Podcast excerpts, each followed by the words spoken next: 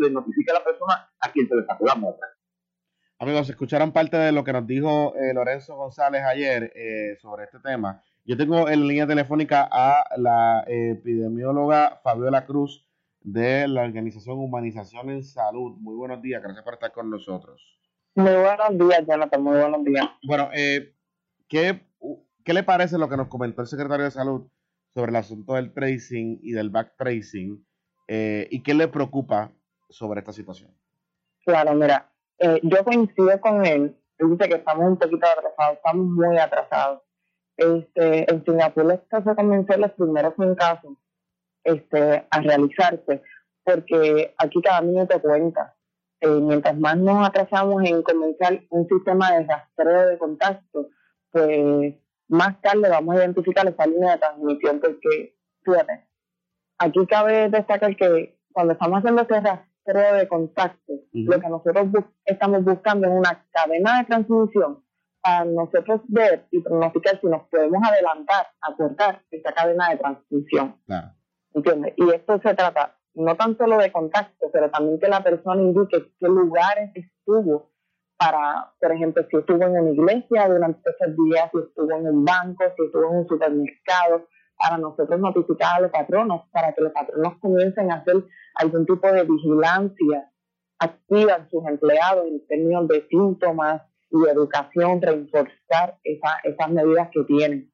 Eh, a mí me parece increíble increíble que de una prueba no puedan tener el nombre y un número de teléfono, al menos.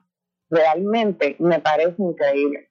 Y que ese trabajo todavía no se haya hecho de conseguir esa información eh, es muy, muy preocupante, muy preocupante. Porque estamos hablando, eh, Jonathan, de que esto se va a implementar ahora en el sistema de arriba, en el sistema del gobierno.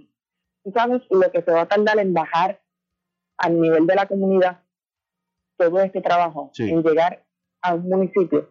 Esto, esto no va a empezar hoy, en, por ejemplo, yo soy de Villalba, esto no va a empezar hoy en el municipio de Villalba. Esto va a tardar varios días antes de llegar a trabajar esto a ese nivel.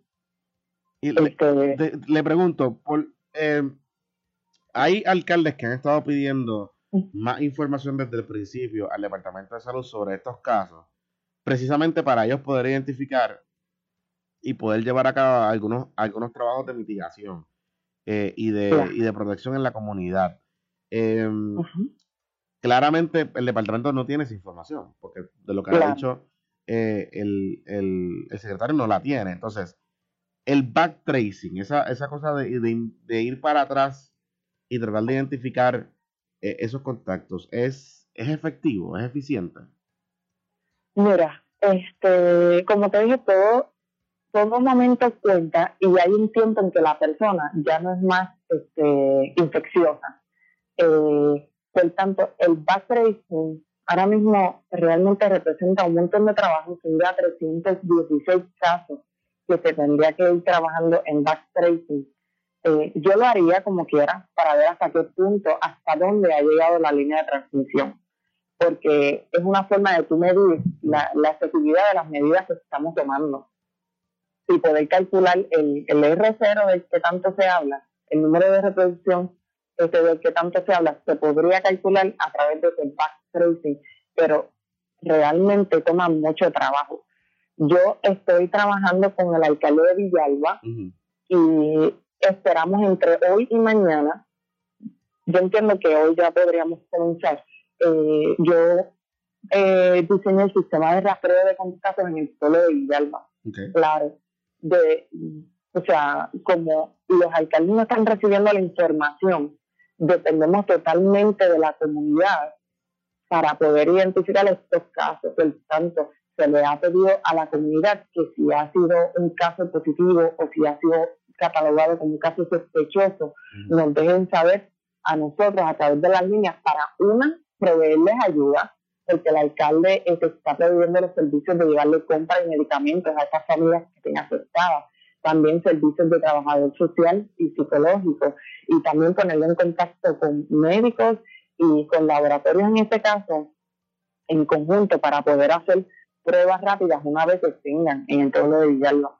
Este, estamos, estoy expandiendo esta respuesta un poquito también a que las personas que han tenido viajes en los últimos 14 días, porque están entrando personas de Estados Unidos a Puerto Rico constantemente, y en Villalba hemos tenido visitas de familiares de personas de Nueva York, de Florida, durante estos días.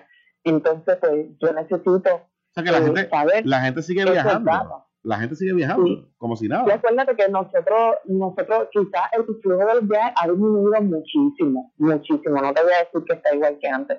Ha disminuido muchísimo, pero la gente va a seguir llegando. Y mucho más cuando estamos viendo este caos en los Estados Unidos y vamos a ver muchos puertorriqueños que van a decidir virar para Puerto Rico por algún problema. En las últimas semanas llegaron muchos de, de emergencia huyendo a esta problemática en los Estados Unidos. Entonces, esas son cosas que uno tiene que ir considerando en, un sistema de identificación de casos, que es una cosa, para luego, si tú logras identificar ese caso como positivo, entonces hacerle si existe ese rastreo de contacto. Que son dos cosas bien diferentes. Identificación de casos es una cosa y rastreo de contacto es otra. En donde los municipios ahora mismo están escasos, o sea, mayormente es en la identificación de esos casos, porque el municipio podría montar un sistema de rastreo mm. y discutirlo eso luego con el gobierno para que pudiesen intercambiar los datos y así ayudar al gobierno. No sé hasta qué punto eso se puede hacer. este, pero hay que ser realmente proactivos, porque si nos vamos a sentar a esperar a que el gobierno identifique todos estos casos, para que empiece a hacer llamadas, y, o sea, realmente va a tomar tiempo. Y yo creo que a nivel de municipio, por ejemplo, Villalba es un pueblo pequeño mm. y nosotros tenemos la capacidad de identificar comunidades, personas mucho más rápido que lo que podría hacer una persona llamando desde San Juan que no tiene conocimiento del, pueblo de Villalba. Claro, y pero para eso necesitan información y visibilidad. Claro, y para, para eso mismo, disculpa, este, necesitamos que el gobierno coopere con los alcaldes y por lo menos este, nos, nos deben saber dónde están estos casos positivos, eh, quiénes son, un número de teléfono, un nombre y un número de teléfono. Mm. Que con eso, un sistema de rastreo eh, de contactos podría trabajar. Y claro, no lo vamos a lograr todo. Este, pero no, en este momento no necesitamos un, sistema que sea 100% efectivo, sino que sea algo Claro, y, y, y, le pregunto, ¿cómo, ¿cómo es un sistema de rastreo, ¿verdad? Para la gente que no, que no son, que no somos expertos en la materia y que no somos doctores ni médicos ni, ni estamos en el área de la salud. ¿Cómo es que funciona un sistema de rastreo? ¿Se le pone algo a la persona? ¿Se le rastrea? ¿Cómo es que funciona este sistema? Ok, mira, esto es simple. Identificamos el caso positivo. Una vez se identifica ese caso positivo, que se tiene un nombre y un número de teléfono o una dirección, en este caso estamos trabajando a nivel de número de teléfono para no exponer a, a las personas que están trabajando obviamente en el equipo. Mm. Eh, esto se va a pasar a un equipo de investigación. La tarea del equipo de investigación es obtener una lista de contactos con quien ese paciente tuvo en los últimos 14 días.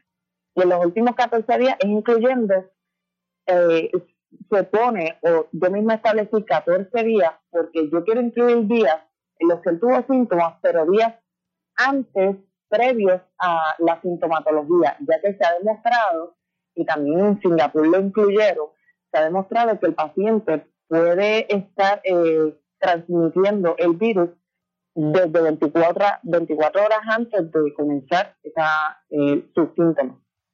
Así que nosotros, este equipo de investigación va a tener una lista de contactos y de lugares que esa persona estuvo.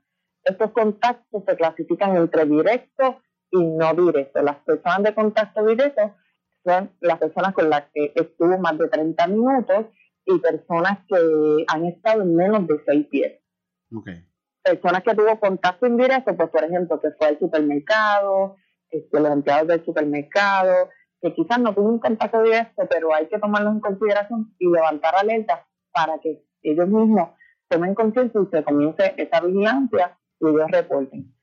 Ok, luego de que uno tiene esta hoja de contactos, esta lista de contactos, eso pasa a un equipo de seguimiento. El equipo de seguimiento se encarga de contactar a todas estas personas y darle seguimiento por un periodo de 14 días para identificar si ellos presentan síntomas. Aparte de esto, eh, estas personas que están en esta lista de contactos tienen que hacer cuarentena. Ok tienen que hacer cuarentena obligatoria en sus lugares y es necesario, yo vi que el Task, Force este, puso una guía para aislamiento en su hogar, en caso de que no tengan síntomas, pues deben hacer aislamiento en su propio hogar y tomar las medidas de precaución. Y pues para esto el equipo de, de seguimiento pues, se encarga de darles orientación y de llamarlos por 14 días eh, identificando síntomas. En caso de identificar síntomas, esto se tiene que referir a médico para que el médico lo evalúe y para que se le haga una prueba. Si se le hace una prueba y sale positivo, empieza el ciclo, como si fuese un caso identificado, todo ese ciclo. Si después de 14 días no presenta síntomas, el paciente se da de baja del sistema de rastreo, pero se le da un teléfono a donde puede llamar en caso de que presente síntomas luego.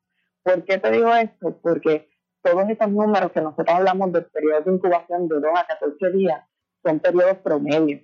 Entonces, puede que un caso tarde hasta 28 días, por ejemplo, en, presentar síntomas que, se ha tenido el caso. Y estos son casos atípicos, no son todos. Este, pero se le tiene que dejar claro saber a la persona que tiene que tomar precauciones en, en este caso y que si tiene síntomas lo tiene que informar rápido.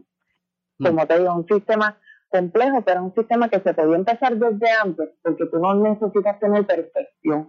Tú necesitas tener, eh, o sea, empiezas en la marcha porque tienes que comenzar a hacer ese sistema y luego vas perfeccionando. Definitivamente. Pero en Puerto Rico se han tardado muchísimo en, en poder establecer esto. Estaremos pendientes. Muchas gracias eh, por estar y por esta explicación eh, para ir entendiendo